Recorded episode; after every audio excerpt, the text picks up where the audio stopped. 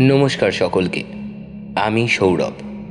গল্পের শুরুতেই একটা কথা আমাদের প্রিয় শ্রোতা বন্ধুরা যারা গল্প শোনেন, তারা অনেকেই সাবস্ক্রাইব না করে চলে যান। তাই আপনাদের কাছে আমাদের বিশেষ অনুরোধ, আমাদের চ্যানেলটিকে সাবস্ক্রাইব করে পাশে থাকা বেল আইকনটি প্রেস করে দেবেন। যাতে সব রকম নতুন গল্প সংক্রান্ত আপডেট আপনাদের কাছে চট জলদি পৌঁছে যায়। বর্তমানে গল্পাসুরের সমস্ত গল্প শুনতে পাবেন স্পটিফাই অডিও পডকাস্টে। ডেসক্রিপশন বক্সে লিংক দেওয়া হলো। চটপট ঘুরে আসুন এবং ফলো করে যুক্ত হয়ে যান আমাদের সাথে। যারা ইন্ট্রো শুনতে আগ্রহী নন, তারা কয়েক মিনিট স্কিপ করে মূল গল্পতে চলে যেতে পারেন। কথায় আছে, অতি লোভে তাতি নষ্ট। অর্থাৎ, মাত্রাতিরিক্ত লোভ লালসা যে কোনো মুহূর্তে একটা মানুষকে শেষ করে দিতে পারে। আপনজনের ক্ষতি করতেও মানুষ পিছুপা হয় না। সম্পত্তির লোভে নিজের মাতা সম ব্যক্তিত্বর পেছনেও ষড়যন্ত্র রচনা করতে পিছুপা হয়নি অতুল। সময়কে পাল্টে দিয়েও শেষ অবধি কি খুনের অপরাধকে বাঁচিয়ে রাখতে পারবে সে? উত্তর খুঁজবেন একজন সত্যিকার গোয়েন্দা এবং সেকেলে আমলের পুলিশি দপ্তরে একজন খ্যাতনামা ব্যক্তিত্ব, দারোগা প্রিয়নাথ মুখোপাধ্যায়। ফেলুদা বোমকেশ কিরিটি এরও আগে ছিলেন দারোগা প্রিয়নাথ। তিনি তার জীবনের সকল ঘটনাকে লিপিবদ্ধ করে পুস্তক আকারে প্রকাশ করেন দারোগার দপ্তর শিরোনামে। সেই দারোগার দপ্তরেরই শুরুর দিকে একটি ঘটনা যেমন তেমনই অবলম্বনে আমরা আজকের নিবেদনটি রাখছি। মূল গল্পটির ভাবধারা অক্ষুণ্ণ রেখে আমরা যেমনই তেমনই শিরোনামে আপনাদের সামনে তুলে ধরছি আমাদের চ্যানেলে দারোগার প্রথম গল্প। শুরু হচ্ছে আমাদের আজকের নিবেদন। প্রিয়নাথ দারোগা রচিত দারোগার দপ্তর থেকে যেমন তেমনই অবলম্বনে, যেমনই তেমনই।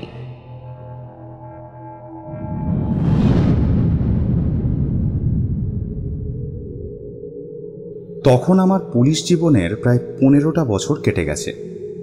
একদিন সকাল ছটার সময় আমি থানায় বসে আছি এমন সময় আমার কাছে একটা চিঠি এলো। খুলে দেখি বন্দ্যোপাধ্যায় মশাইয়ের চিঠি। ওনার সাথে একসময় আমার খুবই ঘনিষ্ঠ সম্পর্ক ছিল। মনে আছে, আমি যেদিন প্রথম এই পুলিশ বিভাগে নিযুক্ত হলাম, সেই দিনই কাজকর্ম শেখবার জন্য আমাকে ওনার কাছে পাঠানো হয়েছিল। বন্দ্যোপাধ্যায় মশাই ছিলেন একজন পুরনো এবং অভিজ্ঞ পুলিশ কর্মচারী। অনেক অসাধ্য সাধন করেছিলেন তিনি। ফলে শহরে তার বেশ নাম ডাক ছিল। আর কাজকর্মেও তিনি যথেষ্ট যশ লাভ করেছিলেন। পুলিশ বিভাগের কাজ কীভাবে করতে হবে, তদন্তের ক্ষেত্রে কোন পন্থা অবলম্বন করলে ভালো হবে, সাধারণ মানুষের সাথে কেমন ব্যবহার করতে হবে, এই সব উপদেশই আমি তাঁর কাছ থেকে শিখি। যাবতীয় পুলিশি কাজকর্মের বেশিরভাগটাই আমি বন্দ্যোপাধ্যায় মশাইয়ের কাছ থেকে শিখেছিলাম বলে আমি তাকে নিজের গুরু মানি। যতদিন তিনি এই বিভাগে কাজ করতেন, ততদিন তিনিও আমাকে শিষ্য বলেই বিশেষ স্নেহ করতেন। এবং যখন যেখানে যে অনুসন্ধানে তিনি নিযুক্ত হতেন, দূরে থাকলেও আমার সাহায্য নেওয়ার জন্য তিনি আমাকে ডেকেই নিতেন। কোনো অনুসন্ধানে আমি একা নিযুক্ত হলে, যদি তার ভিতরে ঘটনাচক্রের কোনো গোলযোগ দেখা দিত তাহলে তার সাথেই পরামর্শ করতাম। এখন তিনি আর পুলিশ বিভাগে নেই। বহুদিন হলো পেনশন নিয়ে নিজের দেশের বাড়িতে ফিরে গেছেন এবং জীবনের বাকি সময়টুকু সেখানে বসেই সুখে অতিবাহিত করছেন। সুতরাং বর্তমানে পরামর্শের প্রয়োজন হলে হঠাৎ করে তার সাহায্য পাওয়ার কোনো আশা ছিল না। এমন একটি সময়ে হঠাৎ তার চিঠি পেয়ে আমি কিছুটা অবাক হয়েই পড়তে শুরু করলাম। তাতে লেখা ছিল একটি ভয়ানক মোকদ্দমার অনুসন্ধান করবার জন্য আমি নিযুক্ত হয়েছি। মোকদ্দমার অবস্থা যেমন দেখছি, তাতে অনুসন্ধান শেষ করা একজনের কাজ নয়। আশা করি চিঠি পাওয়া মাত্র তার সঙ্গে তুমি এখানে চলে আসবে এবং আমাকে সাহায্য করতে তৎপর হবে। আমি ঘটনাস্থলেই তোমার জন্য অপেক্ষা করব। আমার যে লোক তোমার কাছে চিঠি নিয়ে গেছে, সে সেই স্থান চেনে। সে অনায়াসেই তোমাকে ঘটনাস্থল দেখিয়ে দিতে পারবে। একে সরকারি কাজ, তার উপর গুরুর আদেশ। সুতরাং কাল বিলম্ব না করে আমি সেই ব্যক্তির সঙ্গে থানা থেকে বেরিয়ে পড়লাম। পথে একটি গাড়ি ভাড়া করে যত শীঘ্র সম্ভব ঘটনাস্থলে গিয়ে উপস্থিত হলাম। ঘটনাস্থলটি যে কোথায় তা আমি স্পষ্ট করে বলব না। শুধু এটুকুই বলতে পারি যে স্থানটি বিডন স্ট্রিট থেকে খুব বেশি দূরে নয়। ঘটনাস্থলে উপস্থিত হয়ে দেখলাম বন্দ্যোপাধ্যায় মশাই আমার আগেই সেখানে উপস্থিত হয়েছেন। তিনি আমাকে দেখা মাত্রই বললেন, এসে গেছো? বাহ, ভালোই হয়েছে। আগে তাও ওই বাড়িটার অবস্থা সচক্ষে দেখে এসো।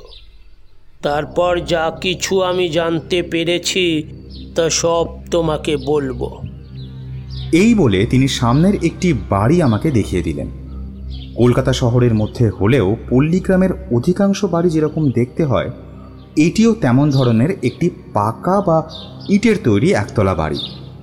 সেই বাড়ির ভেতর একখানেই মাত্র ঘর। তবে ঘরটি বেশ বড় এবং খোলামেলা। ঘরের সামনে একটি বারান্দা বা দর দালান আছে। বাড়ির চারপাশে কিছুটা করে ফাঁকা জমি আছে এবং তার চারপাশে ইটের পাঁচিল দিয়ে ঘেরা। ঘরটির দক্ষিণ দিকের দেওয়ালে একটি দরজা আছে এবং সেই দরজার দুপাশে দুটি জানলা। পশ্চিম দিকে শুধু একটিমাত্র দরজা ছাড়া আর কিছুই নেই।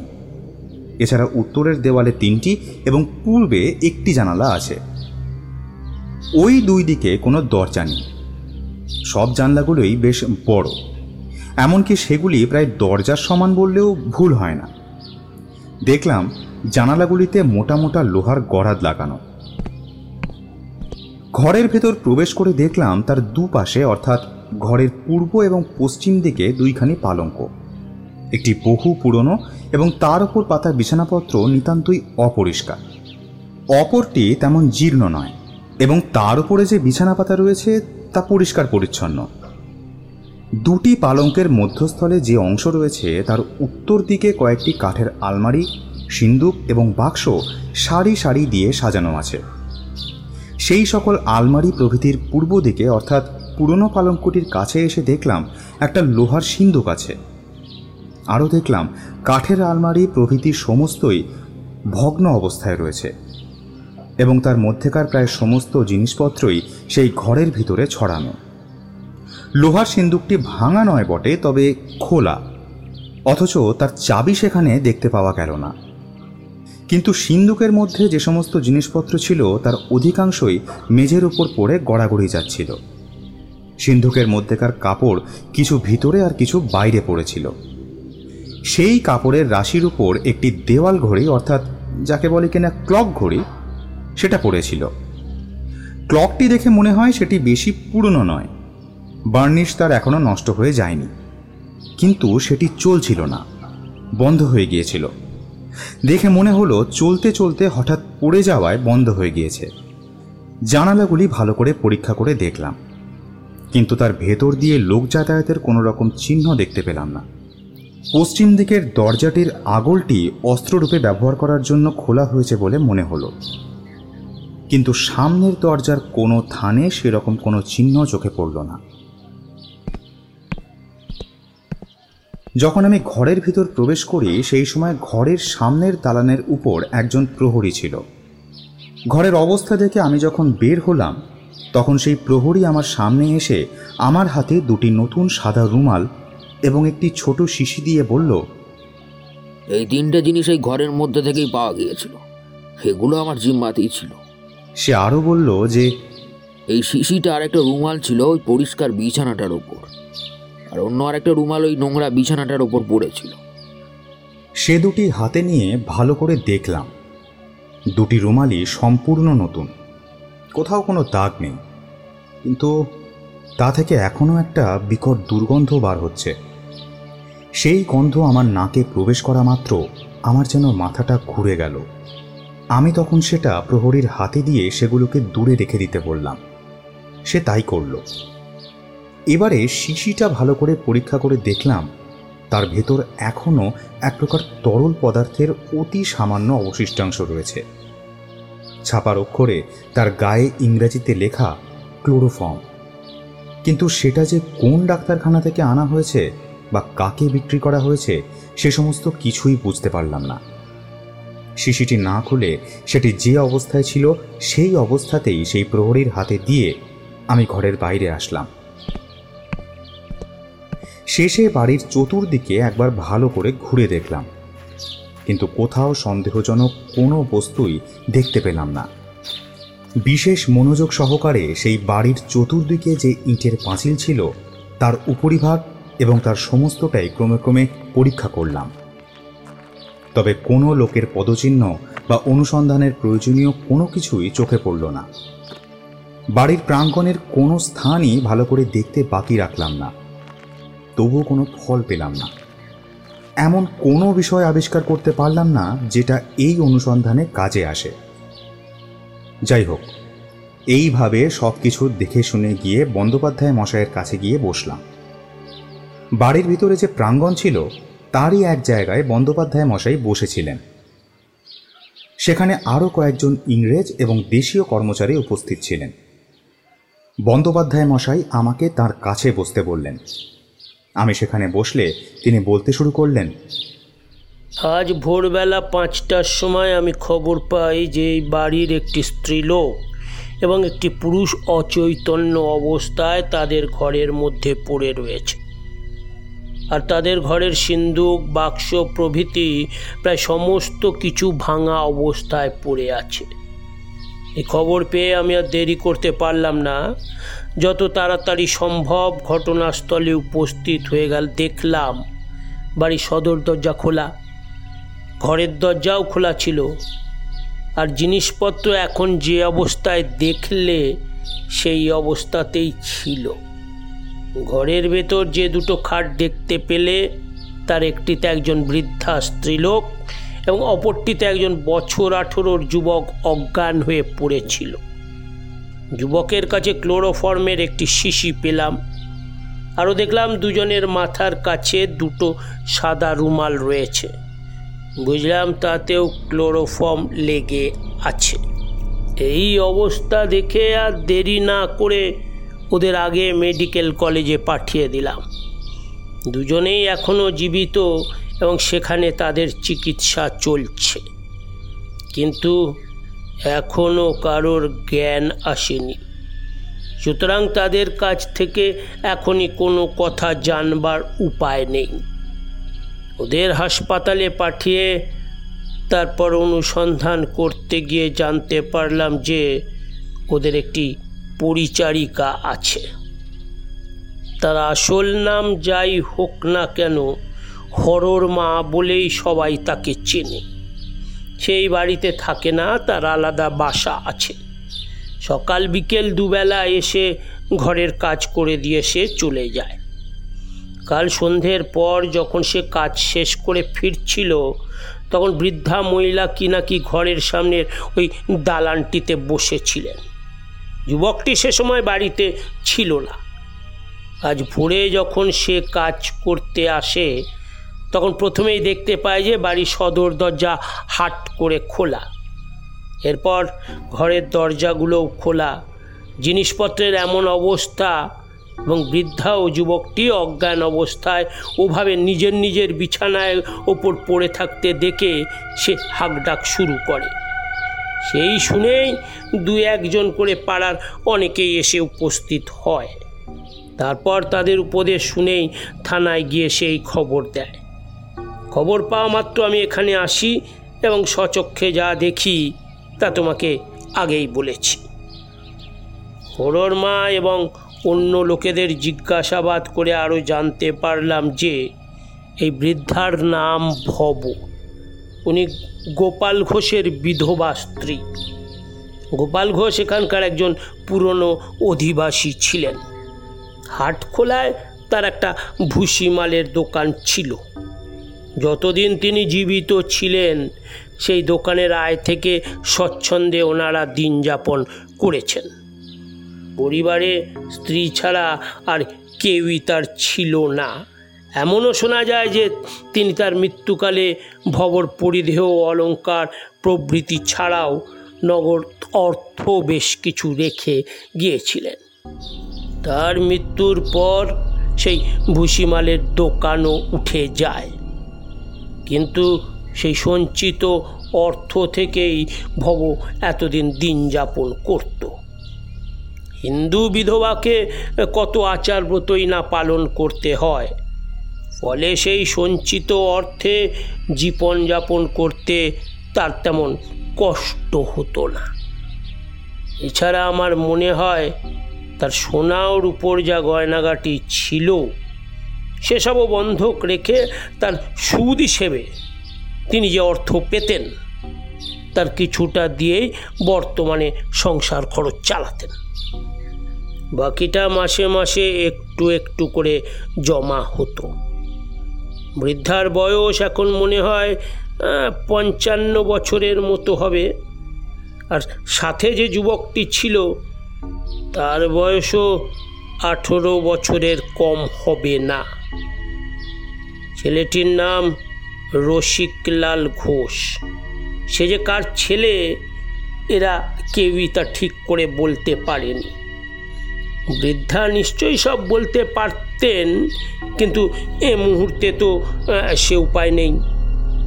রসিকলালের সঠিক পরিচয় না জানলেও পাড়ার কেউই কিন্তু তার সম্বন্ধে কোনো খারাপ কথা বলেনি। বরং সকলেই বলেছেন, রসিক যথেষ্ট ভালো ছেলে। তার স্বভাব, চরিত্রও বেশ ভালো। প্রায় দশ বছর আগে যখন রসিকের বয়স মাত্র আট, তখন থেকেই সে এখানে থাকে। এই বৃদ্ধাই তাকে লালন পালন করে এত বড় করলেন। তাকে লেখাপড়া শেখাবার জন্য বৃদ্ধা অনেক চেষ্টা করেছেন। কিন্তু সে লেখাপড়াটা ভালো করে শিখে উঠতে পারেনি। বৃদ্ধার আর কেউ নেই। তিনি রসিককে প্রাণের চেয়েও বেশি ভালোবাসেন। এক দণ্ডের জন্য তাকে চোখের আড়াল করতে চান না। তার ইচ্ছা যতদিন তিনি বাঁচবেন, এইভাবেই তাকে তার দেখাশোনা করবেন। আর মৃত্যুকালে তার যা কিছু আছে, সব রসিকের হাতেই দিয়ে যাবেন। মাতার ছেলেকে যেমনভাবে দেখেন, বৃদ্ধাও তেমনি স্নেহের চোখে রসিককে দেখেন। রসিকের খাওয়া না হলে তার খাওয়া হয় না। রসিক না ঘুমোলে বৃদ্ধার ঘুম আসে না। যদি রসিক কোনোদিন অসুস্থ হয়, তাহলে বৃদ্ধাও যে কতটা কষ্ট পান, তা যিনি দেখেছেন তিনি বুঝতে পারবেন।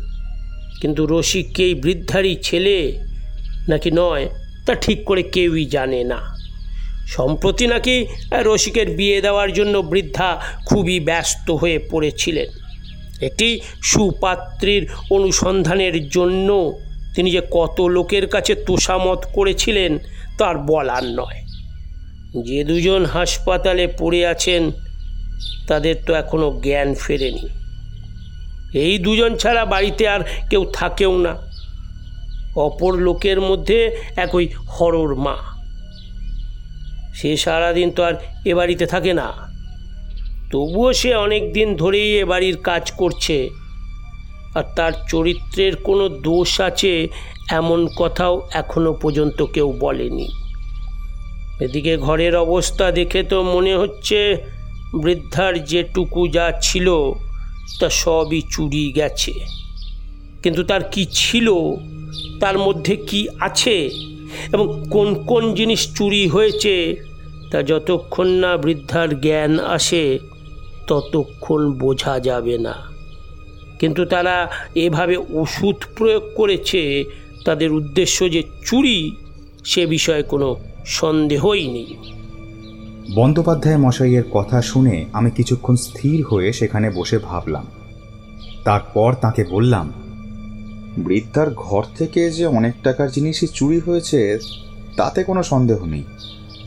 কিন্তু কিন্তু এই ভয়ানক কাজটা কে করতে পারে? বৃদ্ধা এখনও অচৈতন্য অবস্থায় হাসপাতালে ভর্তি। সেটা তো দেখতেই পাচ্ছি। আর এও বুঝতে পারছি যে তিনি ছাড়া চুরি যাওয়া জিনিসপত্রের তালিকা আর কেউ দিতে পারবে না। কিন্তু আপনি যখন প্রথম এখানে এলেন, তখন যদি তাকে মৃত অবস্থায় পেতেন বা ঈশ্বর না করুন এখনও যদি এমন অচৈতন্য অবস্থায় তিনি ইহলোক ত্যাগ করেন, তাহলে কি আমাদের অনুসন্ধান বন্ধ করতে হবে নাকি? আমার কথা শুনে বন্দ্যোপাধ্যায় মশাই বললেন, অনুসন্ধান বন্ধ হতে পারে না। তুমি যা বলছো তা যথার্থ। বৃদ্ধা মারা গেছে এমন ভেবেই আমাদের এখন অনুসন্ধান করতে হবে।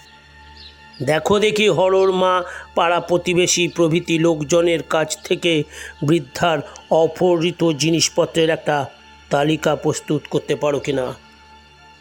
বন্দ্যোপাধ্যায় মশাইয়ের কথা শুনে সেখানে অপর যে সমস্ত কর্মচারী ছিলেন তাদের মধ্যে একজন ইংরেজ কর্মচারী বললেন কি কি জিনিস চুরি হয়েছে তার লিস্ট অবশ্যই করতে হবে।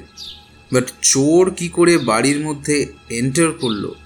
কেমন করে ঘরের ভেতর ঢুকলো? আর কোন সময় এই ডেঞ্জারাস ইনসিডেন্টটা ঘটিয়ে পালিয়ে গেল? আই থিঙ্ক সে ব্যাপারেও আমাদের ভাবনা চিন্তা করা উচিত। বর্তমান অবস্থা দেখেই যতটুকু সম্ভব অনুমান করতে হবে। তা আপনার বিবেচনায় কি মনে হয়? চোর কীভাবে বাড়ির মধ্যে প্রবেশ করল? মেইন গেটের অবস্থা দেখে তো তেমন কিছুই বুঝতে পারা যাচ্ছে না। যাতে মনে করা যেতে পারে যে সে দরজা ব্রেক করে বা বাইরে থেকে কোনোভাবে দরজা ওপেন করে বাড়ির ভেতর এন্টার করেছে। I think he jumped over the wall hmm সমস্ত পাঁচিল আমি ভালোভাবে দেখেছি। কিন্তু সেখানে এমন কোনো চিহ্ন পাইনি যাতে অনুমান করা যেতে পারে যে অপহরণকারী সেইখান দিয়ে বাড়ির ভিতরে প্রবেশ করেছে। এমনও তো হতে পারে যে বাইরে থেকে দরজা ভেঙে বা খুলে অথবা পাঁচিল টপকে কেউ ভেতরে ঢুকে আসেনি। কোনো ব্যক্তি হয়তো ভেতর থেকেই দরজা খুলে দিয়েছে। আবার এমনও হতে পারে যে সময়ে প্রতিদিন সদর দরজা বন্ধ হয়। তা লক্ষ্য করে আগে থেকেই কেউ হয়তো বাড়ির ভেতর কোনো না কোনো স্থানে লুকিয়েছিল। অথবা ভুলবশত সদর দরজা সেদিন বন্ধই করা হয়নি। এর মধ্যে ঠিক কী ঘটেছিল সে সম্বন্ধে আমরা এখনই স্থির সিদ্ধান্তে উপনীত হতে পারছি না। কিন্তু কত রাতে এই ঘটনা ঘটেছে বলে মনে হয়? আই থিঙ্ক রাত বারোটা একটার মধ্যে। কিন্তু আমি মনে করি ভোর চারটে থেকে পাঁচটার মধ্যে এই সমস্ত ঘটেছে। রাত সাড়ে দশটার সময় এই ঘটনা ঘটেছে। কিন্তু আপনারা এমন ভিন্ন ভিন্ন সময়ের অনুমান কীভাবে করছেন? আমার গেস করবার বিশেষ কোনো কারণ নেই। তবে এদেশের মানুষদের হ্যাবিট দেখে আমি এই পর্যন্ত যতটা বুঝেছি, তাতে আমার বিশ্বাস এমন ঘটনা বারোটা একটার সময় হওয়ারই পসিবিলিটি বেশি। কারণ এদেশের লোকেদের ডিনার শেষ করে ঘুমোতে ঘুমোতে প্রায় দশটা এগারোটা বেজে যায়। তারপর প্রথমে যেমনভাবে ঘুম আসে, তেমন ডিপ স্লিপ শেষ রাতে আর থাকে না। তখন খুবই সামান্য শব্দে শেষ রাতের ঘুম ভেঙে যায়। কিন্তু প্রথম রাতের ঘুম সহজে ভাঙে না। সেই সময় সকলে প্রায় আনকনসিয়াস হয়ে থাকে। চোরের পক্ষে সেই সময়টাই সুবিধাজনক। এখনও পর্যন্ত আমি যতগুলো চুরির ইনভেস্টিগেশন করেছি, বেশিরভাগ জায়গাতেই আমি দেখেছি যে চোরেরা এই সময়টাকেই বেশি পছন্দ করে। আপনি যে অনুমান করছেন তা যুক্তিসঙ্গত বটে।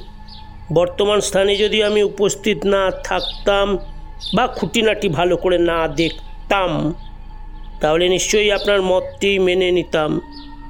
তবে এই ঘটনা ভোর চারটে বা পাঁচটার সময় হয়েছে। এমন কথা আমি কখনোই বলতাম না। এমন কি ক্লু আপনি পেয়েছেন যে একেবারে শিওর হয়ে বলছেন, রাত দশটা বেজে ত্রিশ মিনিটে এই ঘটনাটি ঘটেছে? মিনিটের পর যে কত সেকেন্ড হয়েছিল, তাও বোধহয় আপনি বলতে পারবেন। কেন পারব না? সেটাও বোধহয় পারব। আপনার মতো স্থূল দৃষ্টিতে অনুসন্ধান করলে একথা বলা সহজ নয় বলেই স্বীকার করি। কিন্তু যদি আপনার সূক্ষ্ম দৃষ্টি থাকতো, ঘরের সমস্ত অবস্থা দেখে যদি আপনি ভালোভাবে ভাবনা চিন্তা করতেন, তাহলে আপনাকে নিশ্চয়ই আমার মতেই মত দিতে হতো। মিস্টার ব্যানার্জি আপনি এত রাগ করছেন কেন? তার থেকে আমাকে ভালো করে বুঝিয়ে দিন। বুঝতে পারলে আমি কোনো কথাই বলব না। চুপ করে আপনার কথাই মেনে নেব। তখন বন্দ্যোপাধ্যায় মশাই আমাকে লক্ষ্য করে বললেন কি হে প্রিয়নাথ তুমি তো অনেকক্ষণ ধরে ঘরে সব কিছু ভালোভাবে দেখে এলে। তবে তুমি কীভাবে বলছো যে ভোর চারটে থেকে পাঁচটার মধ্যে এ ঘটনা ঘটেছে। আপনি যা বলছেন, সেটা কেন বলছেন, আমি সেটা ভালোভাবেই বুঝতে পারছি। কিন্তু একই জিনিস তো ভিন্ন ভিন্ন প্রকৃতির মানুষ ভিন্ন ভিন্ন দৃষ্টিকোণ থেকে বিচার করে, তাই না? আপনি ওনাকে যা বলতে চান, তা বলতে পারেন। আপনার কথা শুনে আমার যদি মতের পরিবর্তন হয়, তো ভালোই। না হলে আমার অনুমানের কারণ আমি সবার শেষে আপনাকে বলব। বন্দ্যোপাধ্যায় মশাই ইংরেজ কর্মচারীটিকে উদ্দেশ্য করে বললেন আপনি ঘরের ভেতরের অবস্থা ভালোভাবে দেখেছেন তো? দেখেছি। ঘরের ভেতরে একটি ক্লক ঘড়ি আছে দেখেছেন? ইয়েস সাই সইট কতকগুলো কাপড়ের ওপর সেটা পড়ে আছে। সেই ঘড়ি দেখে আপনার কি অনুমান হয়? সেটা কি খুবই পুরনো? খুব পুরনো নয় ঠিকই তবে একেবারে নিউ সেটাও মনে হয় না। যে অবস্থা এখন ঘড়িটি পড়ে আছে তাতে সেটি কি চলছে বলে আপনার মনে হয়? না ক্লকটি বন্ধ হয়ে আছে দেখুন আমার মনে হয় সেখানকার কোনো বাক্স বা সিন্দুকের ওপর এই ঘড়িটি রাখা ছিল। দস্যুরা অসাবধানতাবশত বাক্স প্যাট্রা প্রভৃতি খোলার সময় ঘড়িটি পড়ে গেছে এবং যে অবস্থায় পড়েছে তখনই সেটি বন্ধ হয়ে গেছে। কি বলেন? কথা কি আপনি স্বীকার করেন না? আমি আপনার এ কথায় এগ্রি করছি। আমারও মনে হয় ক্লকটা পড়ে গিয়ে স্টপ হয়ে গেছে। যদি আমার কথা আপনার মতের সাথে মিলে যায় তাহলে এখনই সেখানে একবার গিয়ে দেখে আসুন ঠিক কটা বেজেছে যে ঘড়ি বন্ধ হয়ে পড়ে আছে। যে সময় সেটি পড়ে গেছে সেই সময়েই যে সেটা বন্ধ হয়েছে তাতে তো আর বিন্দুমাত্র সন্দেহ নেই। আর যে সময় সেটি পড়ে গেছে, সেই সময়েই যে দস্যুরা ঘরের মধ্যে প্রবেশ করেছিল, তাতেও আর কোনো সংশয় থাকা উচিত নয়। আমি যখন প্রথম ঘরে প্রবেশ করি, তখনই ঘড়িটাকে এমন অবস্থায় দেখি।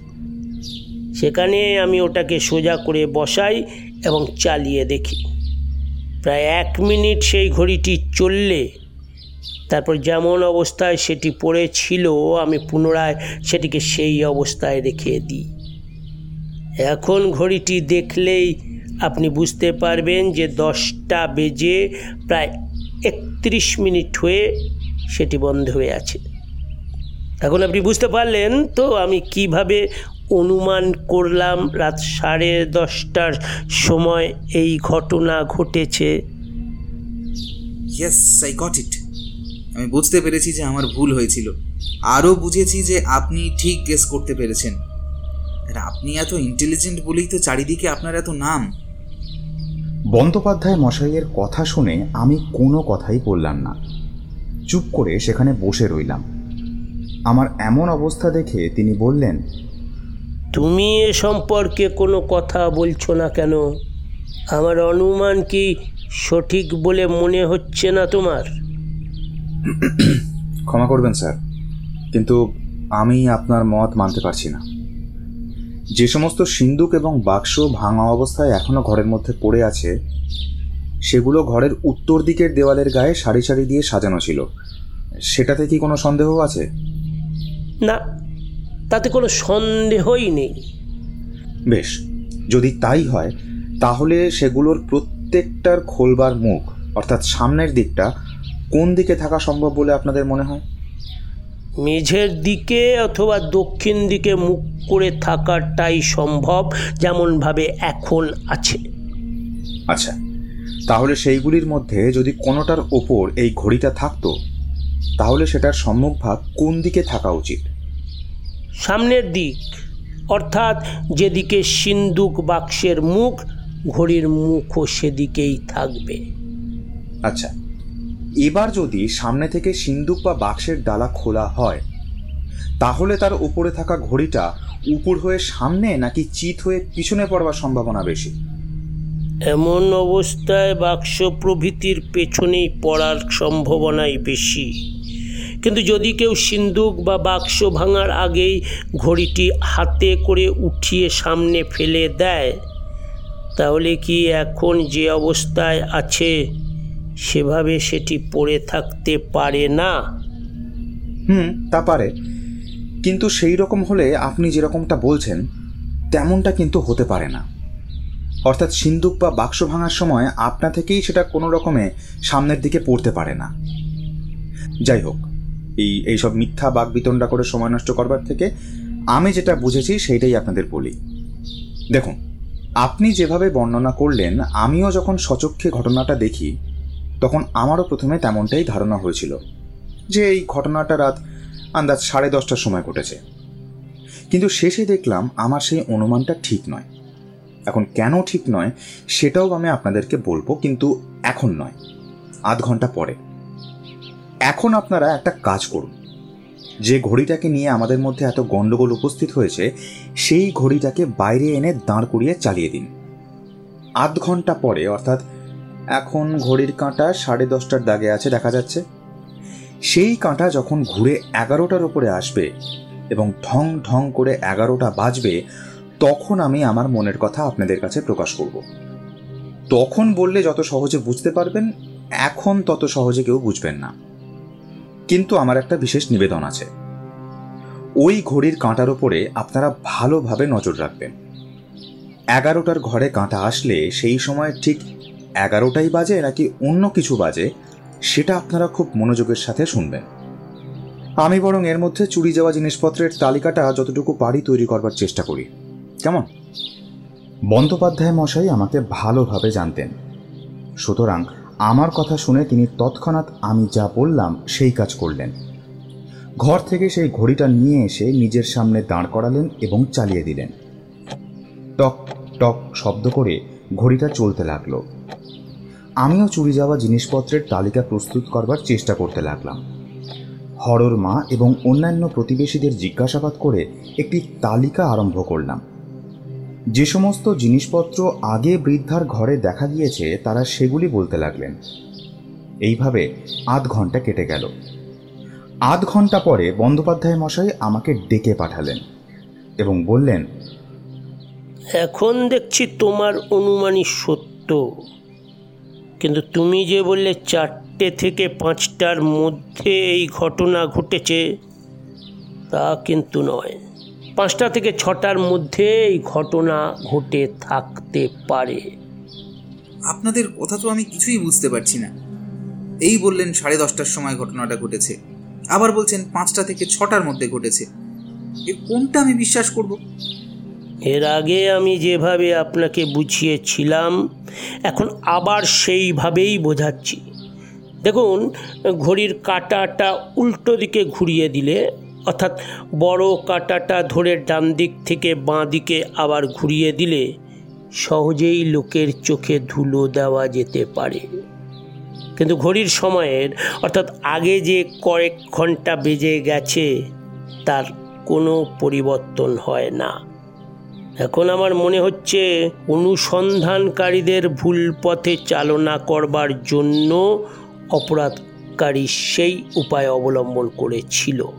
অর্থাৎ পালানোর সময় ঘড়ির কাঁটাটিকে উল্টো করে ঘুরিয়ে সাড়ে দশটা করে দিয়ে গেছে।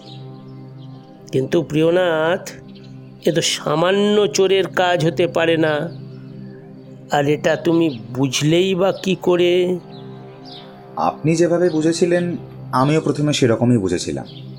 কিন্তু যখন মনে পড়ল যে রাত সাড়ে দশটা থেকে যে ব্যক্তি ক্লোরোফর্মের গুণে অচেতন হয়ে আছে, তার পক্ষে ভোর ছটা পর্যন্ত বেঁচে থাকা একেবারেই অসম্ভব।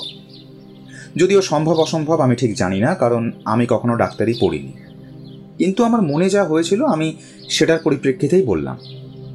ঘড়ির ভিতরের যে কাঁটাটি একটু ওপরের দিকে উঠিয়ে ধরলে ঘড়িটা বাঁচতে থাকে সেইটাকে এবারে উঠিয়ে ধরলাম। দেখলাম ঢং ঢং করে পাঁচটা বেজে গেল। তখন আমার মনে বিশ্বাস জন্মালো যে এই ঘটনা চারটে এবং পাঁচটা বাজার আগেই সম্পন্ন হয়েছে। আরও মনে হলো যে ঘড়ির কাঁটা ধরে উল্টো দিকে কয়েকবার তাড়াতাড়ি ঘুরিয়ে দেওয়া খুবই সহজ। কারণ সেই বিষয়ে অপর কারোর জানবার কোনো সম্ভাবনা থাকে না। কিন্তু বড় কাঁটাটা উঠিয়ে যদি একটা একটা করে এগারোটা, বারোটা, একটা, দুটো, তিনটে, চারটে এত বাজিয়ে দেওয়া হয়, তাহলে সেই শব্দ কাছাকাছি কোনো লোকের কানে যেতে পারে। এছাড়া এত বড় একটা ভয়ানক কাজ করবার পর ওইভাবে ওখানে দাঁড়িয়ে থেকে ঘড়ি বাজানো খুব একটা সহজ কাজ নয়। কারণ সেই সময় মনের অবস্থাটা তেমন থাকে না।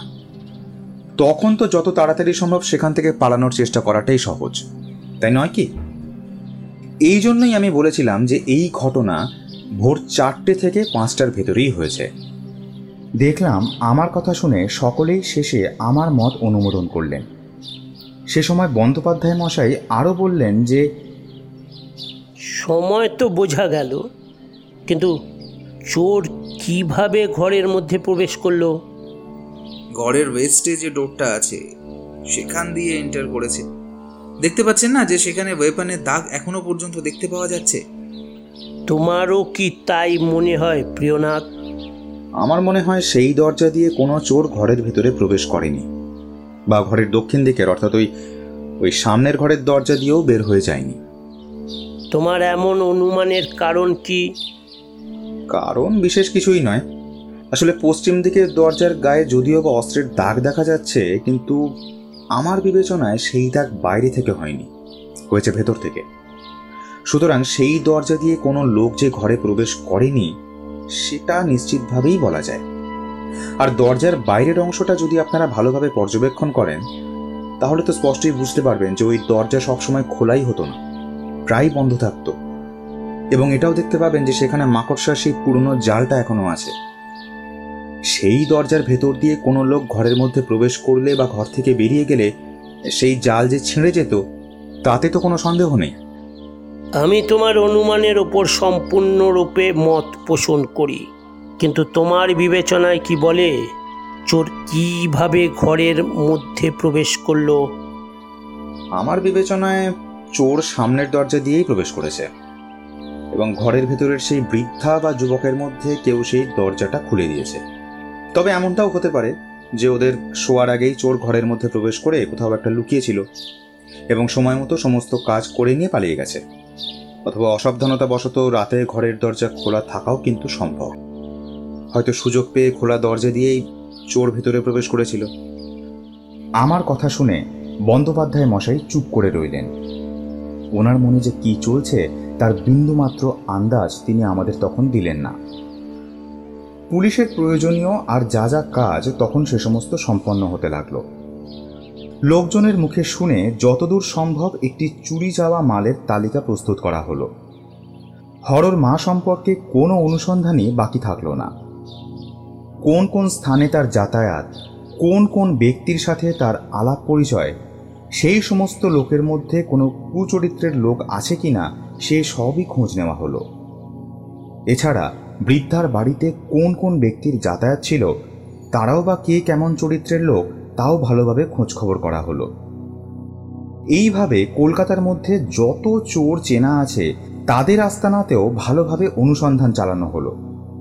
কিন্তু এত কিছু করেও কোনো ফল হলো না।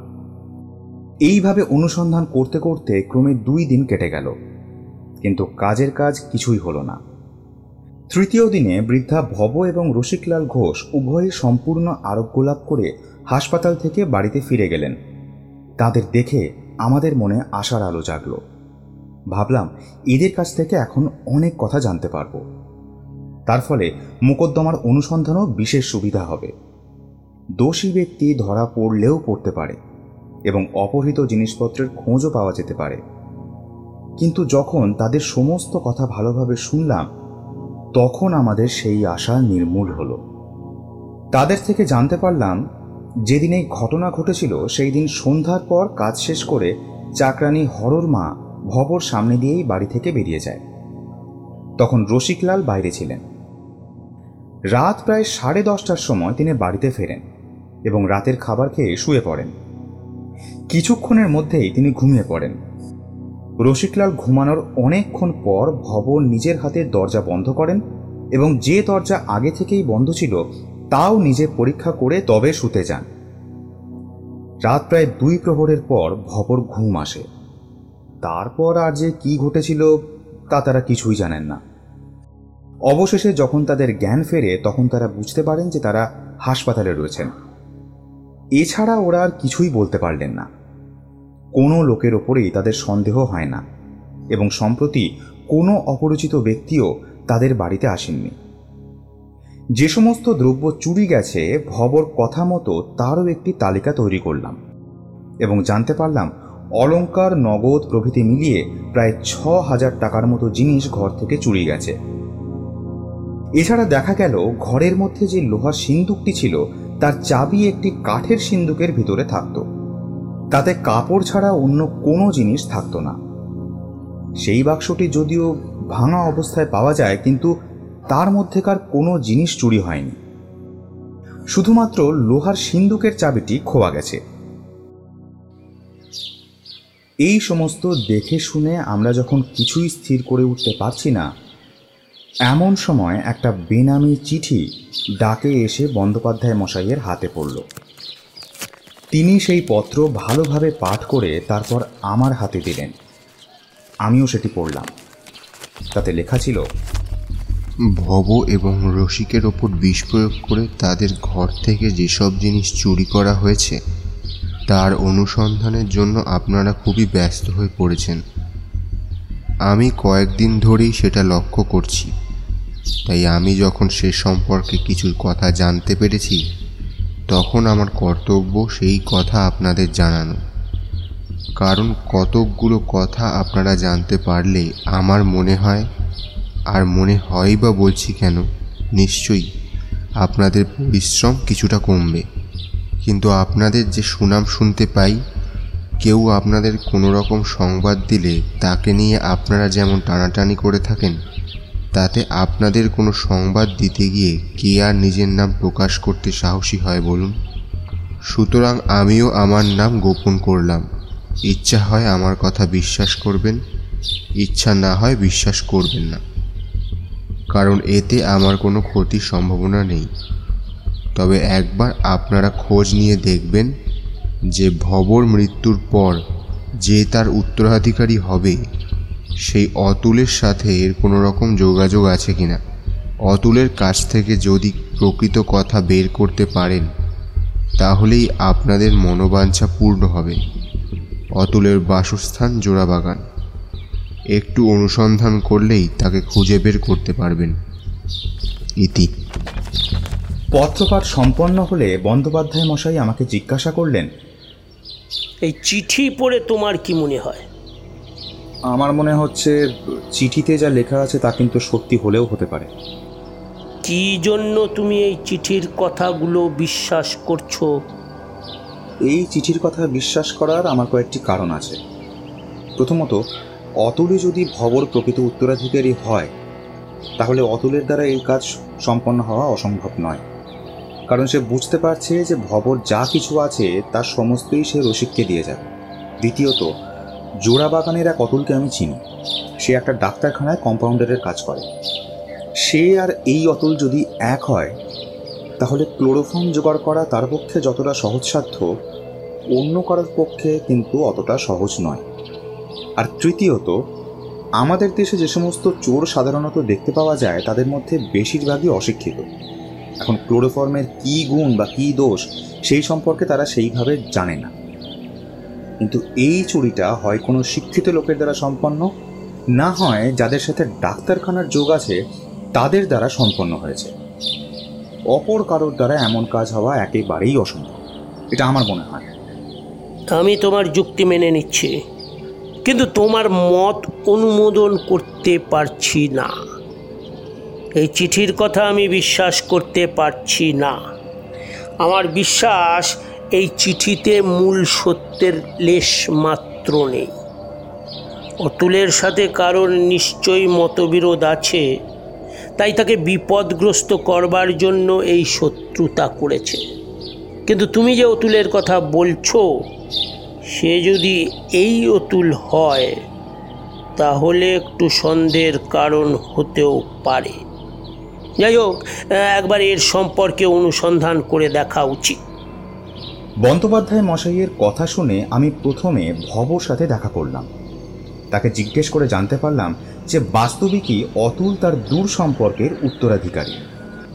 যদি তিনি নিজের বিষয় সম্পত্তি অন্য কাউকে না দান করে যান, তাহলে ভবর মৃত্যুর পর সমস্ত কিছুই অতুলের হবে। তার কাছ থেকে এই কথা জানতে পেরে জোড়া বাগানে গিয়ে পৌঁছলাম। সন্ধান করে অতুলকেও পেলাম। আগে যা ভেবেছিলাম, এখন দেখলাম সত্যিই তাই হলো।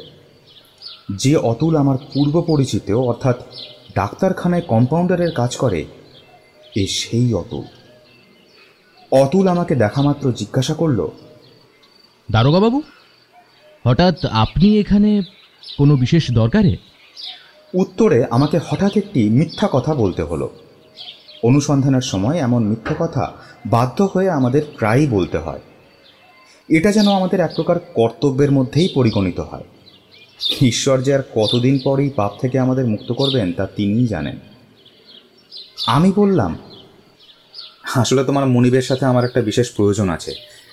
আমি ওনার সাথেই দেখা করতে এসেছি। শুনে সে তার মনিবকে সংবাদ দিল। সংবাদ পাওয়া মাত্র ডাক্তার এসে উপস্থিত হলেন। যে ডাক্তারখানায় আমি এই অনুসন্ধান করতে গিয়েছিলাম, সেটি এখন পুরনো হয়ে গেলেও সেই সময় কিন্তু নিতান্তই নতুন ছিল। এই অনুসন্ধানের মাত্র দু বছর আগেই এই ডাক্তারখানাটি তৈরি হয়। ডাক্তারের কাছে গিয়ে আমি আসল কথা গোপন করলাম এবং বললাম আচ্ছা এই ডাক্তারখানা তৈরি হওয়ার পর থেকে হ্যাঁ এখনও পর্যন্ত আপনি ক শিশি ক্লোরোফর্ম মোট কিনেছেন? তার কটি বিক্রি হয়েছে এবং ক শিশি এখনও মজুদ আছে, তার একটা হিসেব কিন্তু প্রয়োজন। আমার কথা শুনে ডাক্তারবাবু নিজেই খাতাপত্র দেখতে আরম্ভ করলেন এবং কিছুক্ষণ পর বললেন কেবলমাত্র দুটি শিশি ক্লোরোফর্ম কেনা হয়েছে তা আমার বেশ মনেই আছে। আর কাগজেও সেটাই দেখতে পাচ্ছি। দুটি শিশির মধ্যে একটি শিশি বিক্রিও করা হয়ে গেছে। অপর শিশিটি মনে হয় এখনও মজুত করা আছে। ডাক্তারবাবুর কথা শুনে মজুদ শিশিটি একবার দেখতে চাইলাম। ডাক্তারবাবু সেটি আনবার জন্য অতুলকে বললেন। প্রায় আধ ঘণ্টা পরে অতুল ফিরে এসে বলল না ডাক্তারবাবু অনেক খুঁজেও ক্লোরোফর্মের শিশিটা তো আর পাচ্ছি না। আগে থেকেই অতুলের ওপর আমার একটু সন্দেহ হয়েছিল। এই কথা শুনে সেই সন্দেহ আরও বদ্ধমূল হলো।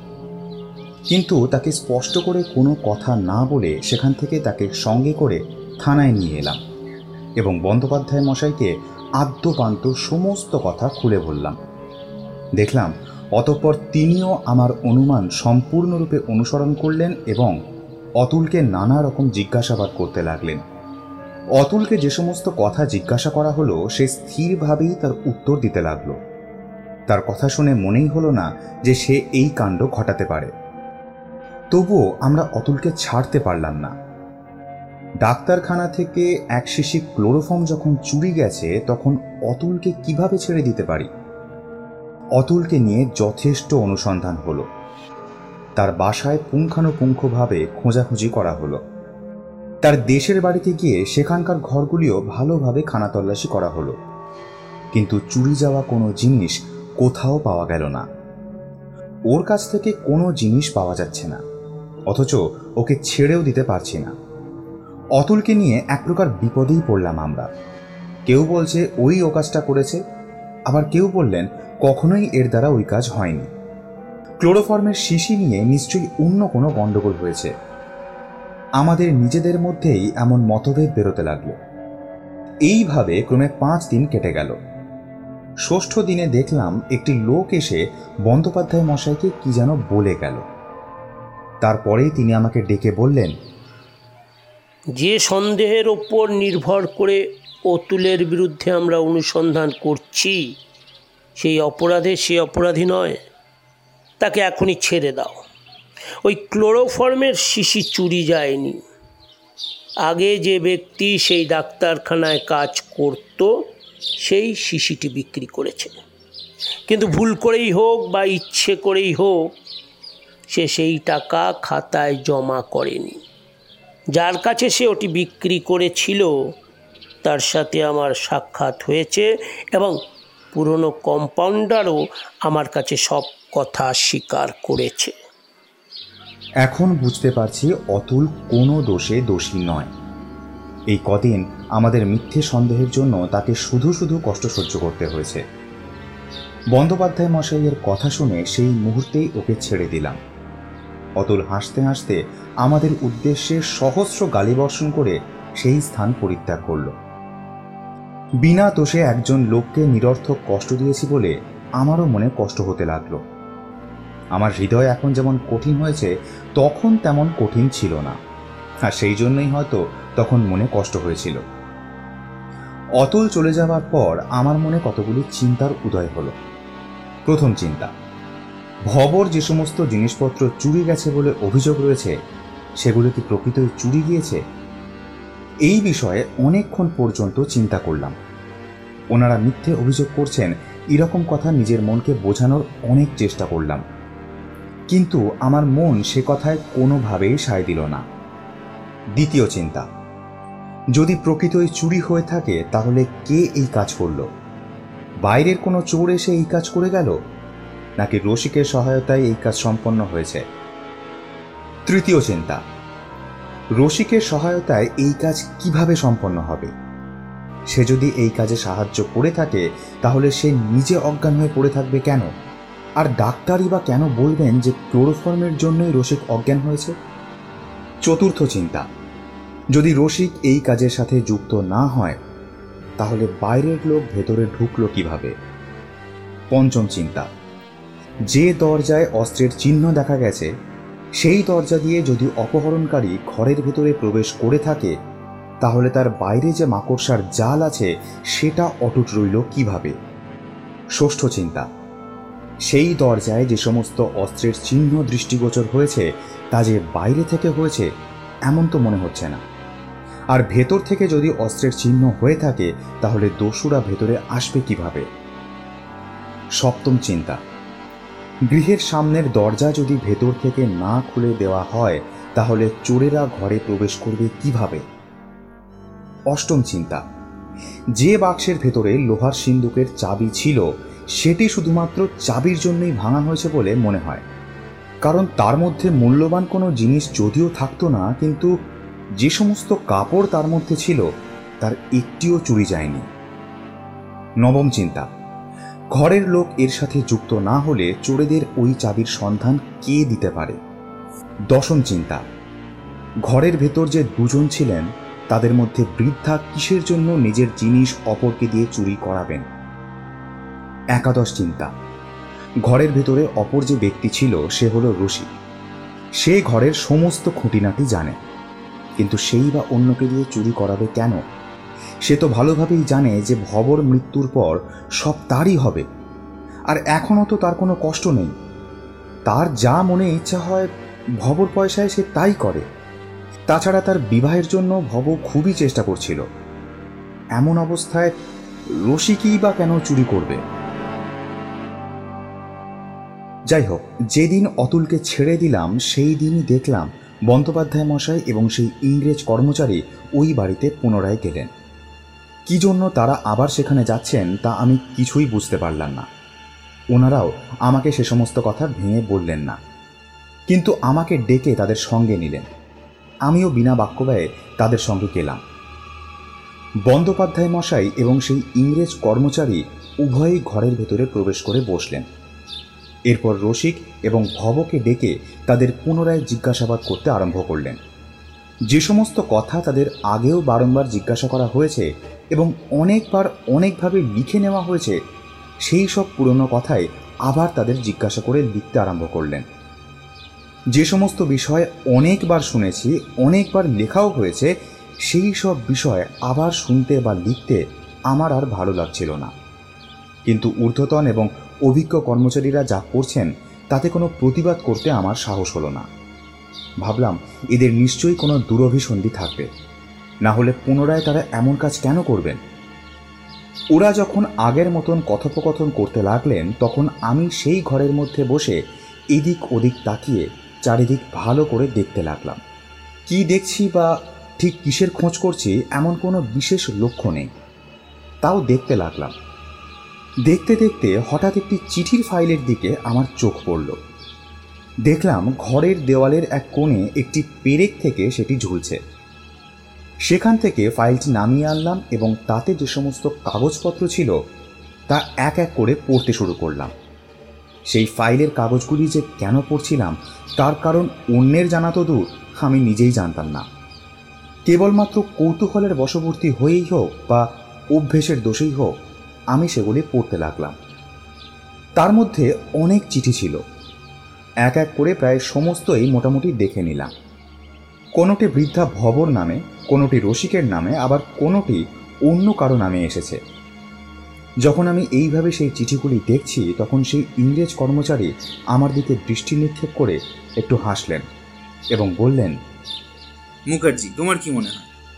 যারা এই চুরি করতে এসেছিল তারা আগে থেকে লেটার লিখে অ্যালার্ট করে তারপরে এই কাজ করেছে। না হলে তুমি এই লেটারগুলো এত ইন্টারেস্ট নিয়ে পড়ছো কেন?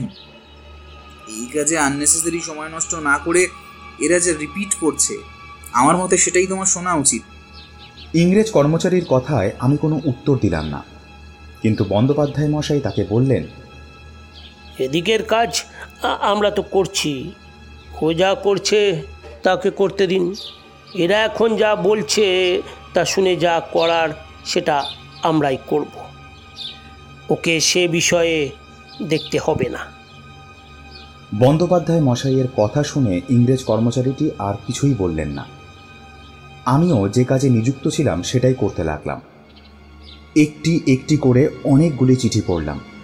কিন্তু তার মধ্যে এমন একটিও পেলাম না যেটা আমার কাজে লাগতে পারে। অবশেষে একটি চিঠি পড়ে আমার কেমন যেন সন্দেহ হলো। সেই চিঠিটি একবার, দুবার করে, চার, পাঁচবার পড়লাম।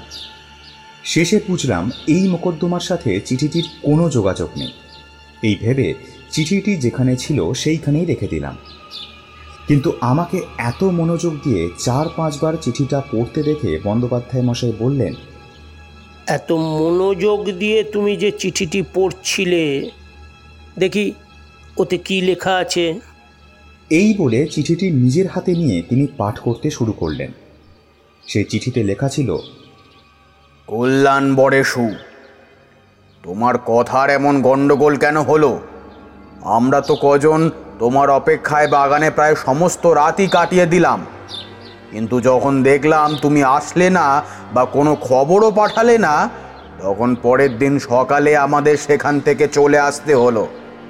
কি ঘটেছিল এবং পরবর্তীতে কি করা হবে, সেসব যেন চিঠি লিখে আমাকে জানিও, অথবা সময় মতো একদিনের জন্য এসে বলে যেও। তোমার সাথে কথাবার্তা হওয়ার পর যেমন মনে হবে, তেমন বন্দোবস্ত করা যাবে। ইতি, আশীর্বাদকারী তারণচন্দ্র ঘোষ। এই চিঠি পড়ে বন্দ্যোপাধ্যায় মশাই আমাকে জিজ্ঞাসা করলেন এই চিঠিটি পড়ে তোমার মনে কোনো সন্দেহ উপস্থিত হয়েছিল কি? হুম কিন্তু পরে সেই সন্দেহ দূর হয়েছে। প্রথমে কি সন্দেহের উদয় হয়েছিল? আমার মনে এই সন্দেহ দেখা দিয়েছিল যে রসিক তারণচন্দ্র প্রভৃতি কয়েকজন লোকের সাথে পরামর্শ করে এমন একটা কাজ করবার অভিসন্ধি করেছিল। এবং চুরি করবার জন্যই ওরা সকলে এসে বাগানে রসিকের অপেক্ষায় বসেছিল। কিন্তু কোনো কারণে রসিক তাদের সাথে দেখা করতে পারেনি বা কোনো খবর দিতে পারেনি। ফলে সমস্ত রাত তাদেরকে বাগানের ভেতর বসে থাকতে হয় এবং সংকল্পিত কাজ শেষ করতে না পেরে পরদিন সকালে তারা সেখান থেকে চলে যায়। চিঠিটা পড়ে প্রথমে আমার এমন সন্দেহই হয়েছিল। আমার আরও মনে হয় যে এই ঘটনার পর আরেকটি দিন স্থির হয় এবং সেই দিনই ওরা কাজটা সম্পন্ন করে। তোমার মনে যে সন্দেহ প্রথমে উপস্থিত হয়েছিল তা নিতান্ত অযৌক্তিক তো নয়। কিন্তু সে সন্দেহ দূর হলো কিসে? যখন আমি ওই চিঠির তারিখটা দেখলাম, তখন আমার সমস্ত সন্দেহ দূর হলো। দেখলাম চুরির প্রায় দেড় বছর আগে এই চিঠিটা লেখা হয়েছে। তাই এই চিঠির সাথে বর্তমান সময়ের চুরির কোনো যোগাযোগ আছে বলে তো আমার মনে হয় না। সুতরাং বলা যেতে পারে যে চিঠির তারিখ দেখেই আমার সমস্ত সন্দেহ দূর হয়েছে। বন্দ্যোপাধ্যায় মশাই আমার কথা শুনে আর আমাকে কিছু বললেন না। রসিকলাল সেখানে উপস্থিত ছিল। তিনি তার হাতে সেই চিঠিটি দিয়ে বললেন এই চিঠিখানা একবার পড়ো তো। পত্রটি হাতে নিয়ে রসিকলাল পড়তে আরম্ভ করল। কিন্তু সুস্পষ্টভাবে পাঠ করতে পারল না। তার কথা যেন জড়িয়ে জড়িয়ে বের হতে লাগল। তার অবস্থা দেখে সকলে মনে করতে লাগলেন রসিকলালের মনে নিশ্চয়ই পাপ আছে। চিঠি পড়া শেষ হলে বন্দ্যোপাধ্যায় মশাই তাকে জিজ্ঞাসা করলেন এই পত্র লেখক তারণচন্দ্র কে? প্রথমে একটু ইতস্তত করে শেষে রসিকলাল উত্তর দিল ও উনি আমার খুড়ো মশাই। এর চিঠিতে যা লেখা আছে তার অর্থ কি? অর্থ? অর্থ আর কিছুই নয়। যেদিন তারা এসে বাগানে আমার অপেক্ষায় বসেছিলেন সেই দিন আমার থিয়েটার দেখতে যাবার কথা ছিল। ঠিক ছিল আমি তাদের সাথে মিলিত হলে সকলে একসাথে যাব। কিন্তু হঠাৎ আমার একটু অসুস্থ বোধ হওয়াতে আমি সে সময় তাদের কাছে যেতেও পারিনি বা অপর কাউকে দিয়ে খবরও পাঠাতে পারিনি। কাজেই ওনারা আমার অপেক্ষায় বসে বসে সমস্ত রাত সেখানেই কাটালো এবং সকালে বাড়ি ফিরে গিয়ে আমাকে এই পত্র লিখেছিলেন। তুমি যেতে পারলে না কেন সেটা বুঝলাম। কিন্তু অপর কাউকে দিয়ে খবর পাঠাতে পারলে না কেন? তাছাড়া তাদের মধ্যে কেউ না কেউ এসে তো অনায়াসে খবর নিয়ে যেতে পারত। আর থিয়েটার দেখা তো এমন কোনো দুষ্কর্ম নয় যে তারা তোমার বাড়িতে না এসে তোমার অপেক্ষায় চোরের মতো বাগানে বসেছিলেন। আপনি যা বললেন তা সত্যি। কিন্তু তাদের মধ্যে কেউই আমার বাড়ি চিনতেন না। সেই জন্যই তারা বাগানের মধ্যে বসেছিলেন। আর ওনারা কেউই চোর নন। সকলেই সম্ভ্রান্ত বংশীয় এবং আমার আত্মীয়। সুতরাং ওনাদের দ্বারা কোনো রকম অনিষ্টের আশঙ্কা করা যেতে পারে না। তাছাড়া এই ঘটনা আজকের নয়, বহুদিনের। রসিকের কথাগুলো আমরা খুবই মনোযোগের সাথে শুনলাম। তার কথায় যদিও আমার কিছুটা বিশ্বাস হলো, কিন্তু বুঝলাম বন্দ্যোপাধ্যায় মশাই তার কথা একেবারেই বিশ্বাস করেননি। তখন তিনি ক্রমে রসিককে নানান কথা জিজ্ঞাসা করে তার খুড়োর বাসস্থান কোথায়, তার সঙ্গে আর কে কে এসেছিল, তাদেরই বা বাড়ি কোথায় প্রভৃতি সমস্ত ব্যাপারে জেনে নিলেন। সেই সব বিষয়ে এমনভাবে রসিককে তিনি প্রশ্ন করলেন, যাতে রসিক কিছু বুঝতে পারল না যে পুলিশের সন্দেহ এতদিন পরে শেষ পর্যন্ত তার উপর এসে পড়েছে। রসিক ও ভবকে সেখানেই রেখে আমরা বেরিয়ে এলাম। পথে নেমে একটি দ্রুতগামী গাড়ি ভাড়া করে তারুণচন্দ্রের গ্রামের দিকে চললাম। সেই গ্রাম হাবড়া থেকে বেশি দূরে নয়, কয়েক ক্রোশের মধ্যেই। গ্রামে গিয়ে তারুণকে তার বাড়িতেই পেলাম। প্রথমেই কোনো কথা না বলে একেবারে তাকে বেঁধে ফেলা হলো। তারুণ খুবই অবাক হয়ে জিজ্ঞাসা করল, আরে আরে মশাই, কি করছেন কি? কি হয়েছে? আমাকে আমাকে এমন করে বেঁধেছেন কেন? কেন? কেন বেঁধে রেখেছি তা তুমি জিজ্ঞেস করছ? কলকাতায় কি করে এসেছ তা তোমার মনে নেই? তোমার সমস্ত ষড়যন্ত্র বিফল হয়েছে। রসিক সব কথা বলে দিয়েছে।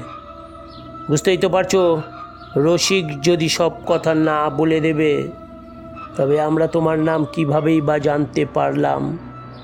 আর তোমার বাসার সন্ধানই বা কীভাবে পেলাম? আমাদের কথা শুনে তারুণচন্দ্র একেবারে আধমরা হয়ে গেল। কিছুক্ষণের জন্য যেন তার শ্বাস প্রশ্বাসও বন্ধ হয়ে গেল। অনেকক্ষণ তার মুখ দিয়ে কোনো বাক্যস্ফূর্তি হলো না। তারপর ধপ করে সে সেখানেই বসে পড়ল। তারুণচন্দ্রের এমন অবস্থা দেখে আমাদের সাহস আরও বেড়ে গেল। তখন পুনরায় তাকে বললাম, দেখো তারণ সমস্ত কথা যখন প্রকাশ হয়েই পড়েছে, তখন তুমি আমাদের আর মিথ্যা বলো না। হুম? চুরি যাওয়া সমস্ত জিনিসপত্র এখনই আমাদের সামনে এনে উপস্থিত করো। নইলে তোমার অদৃষ্টে যে কেমন দুঃখ লেখা আছে, আমি সেটা এখন কল্পনাও করতে পারছি না। আমাদের কথা শুনে তারুণচন্দ্র প্রথমে দু একবার বলল, আমি আমি এসবের কিছুই জানি না। বিশ্বাস করুন, রসিক মিথ্যে করে আমার নাম বলে আমাকে ফাঁসিয়েছে। কিন্তু অবশেষে ইচ্ছা করেই হোক বা অনিচ্ছাই হোক সেই সমস্ত কথা বলতে বাধ্য হলো। তার সঙ্গে আর কোন কোন ব্যক্তি ছিল, তাদের নামও সে বলে দিল। এছাড়া চুরি যাওয়া সমস্ত জিনিসপত্র যেখানে রেখেছিল, সেখান থেকে এক এক করে সব বার করে নিয়ে এলো। সেই সব জিনিসপত্রের অধিকাংশই গ্রামের বাইরে একটি ফাঁকা জমির মধ্যে পুঁতে রাখা হয়েছিল। অপর আসামিদেরও ধরে বন্দি করে এবং চুরি যাওয়া সমস্ত জিনিসপত্র সঙ্গে নিয়ে আমরা কলকাতায় ফিরে এলাম।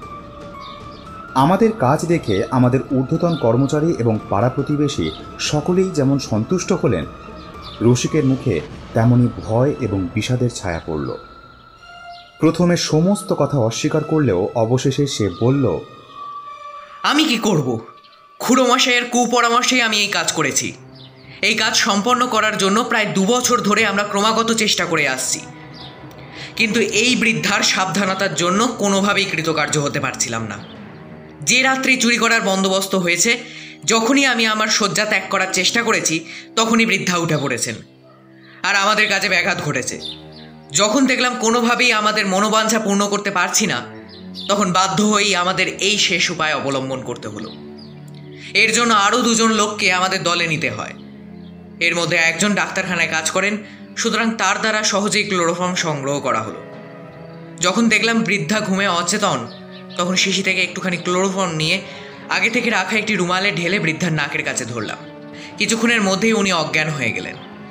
তখন আমি দরজা খুলে বাইরে গেলাম। সদর দরজা খুলে সেখানে সকলে আমার অপেক্ষায় বসেছিল। সেখানে গেলাম। আমার কাছ থেকে সব শুনে তারা আমার পিছন পিছন ঘরের মধ্যে প্রবেশ করল।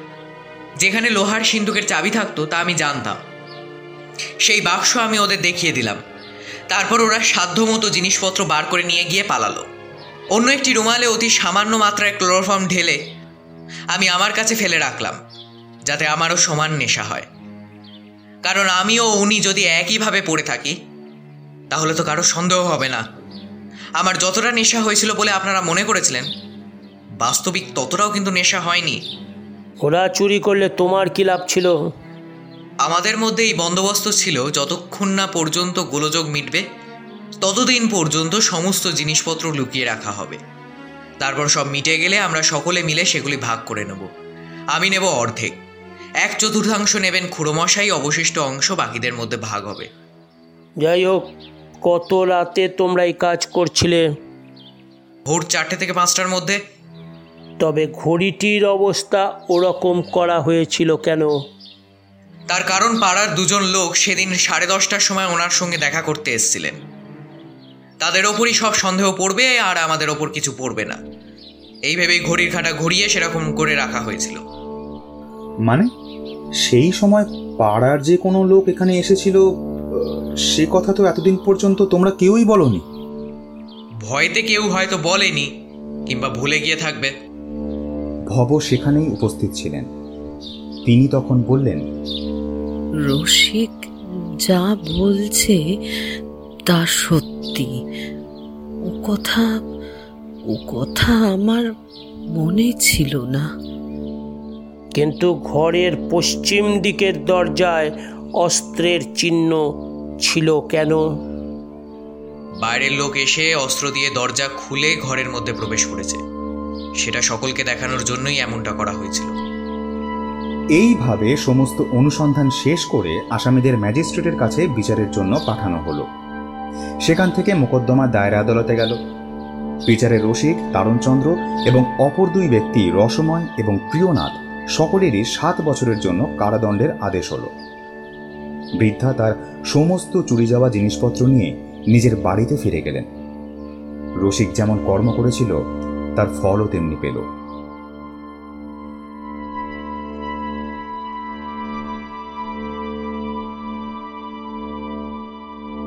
শেষ হলো আজকের গল্প।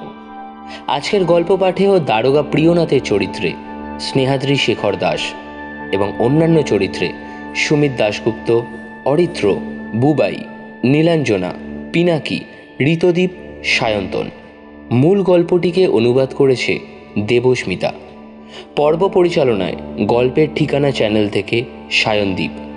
প্রযোজনা ও সম্পাদনায় রাকিব ও Debdutta social media executive Sayandeep. প্রচ্ছদ অলঙ্করণে কৃষ্ণেন্দু এবং গল্পের সূত্রধার আমি সৌরভ। কেমন লাগল আমাদের আজকের গল্প সেটা কমেন্ট করে জানান। ভালো লাগলে লাইক শেয়ার করে দিন। দেখা হচ্ছে পরের গল্পতে। ততক্ষণ শুনতে থাকুন। Kalpasur the galaxy of stories ধন্যবাদ শুভরাত্রি।